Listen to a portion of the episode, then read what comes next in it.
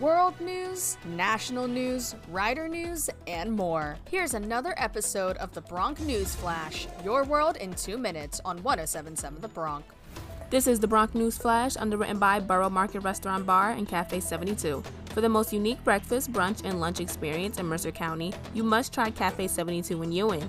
To take a sneak peek at their everything is made from scratch and cooked to order menu online, it's cafe72ewing.com. I'm Taylor Tunstall from Rider University.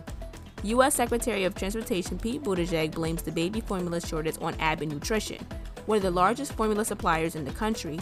Baby formula shortages stemming from a supply chain and workforce issues were amplified by a recall of formulas made by Abbott Nutrition, with an ongoing shutdown of the company's manufacturing plant in Michigan over safety concerns. Secretary Buttigieg made this statement in CBS Face the Nation. A capitalist country, the government does not make baby formula, nor should it. Companies make formula.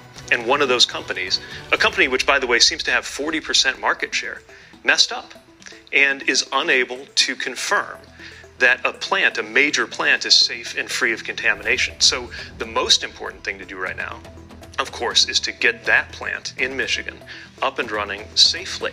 And that's the work that's going on between the company and the FDA. It's got to be safe and it's got to be up and running as soon as possible. But this is the difference between a supply chain problem, in other words, a, a problem about moving goods around, and a supply problem, which has to do with whether they're being produced in the first place.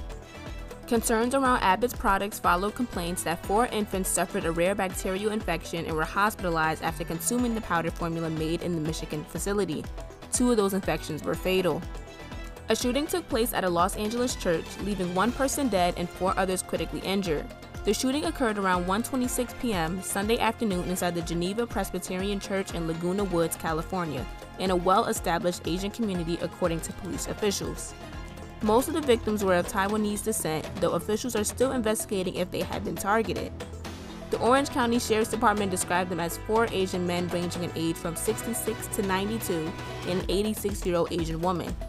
Under Sheriff Jeff Hallock announced in a statement that the gunman, an Asian man in his 60s, fired inside the church while the members ate lunch after a morning service. A motive for the shooting has yet to be confirmed. Republican Senate candidate for Pennsylvania, Kathy Barnette, is under fire for her anti Islamic tweets. Barnette expressed to Fox News Sunday host Shannon Bream that her tweets are due to the Obama administration bringing in a lot of Syrian refugees at that time. In 2014, Barnette wrote on Twitter, If you love freedom, Islam must not be allowed to thrive under any condition. And in 2016, she wrote, Obama is a Muslim doing Muslim like things. When asked to further explain her tweets, she responded by saying they were not even full thoughts nor even full sentences, but rather prompts included to start a conversation.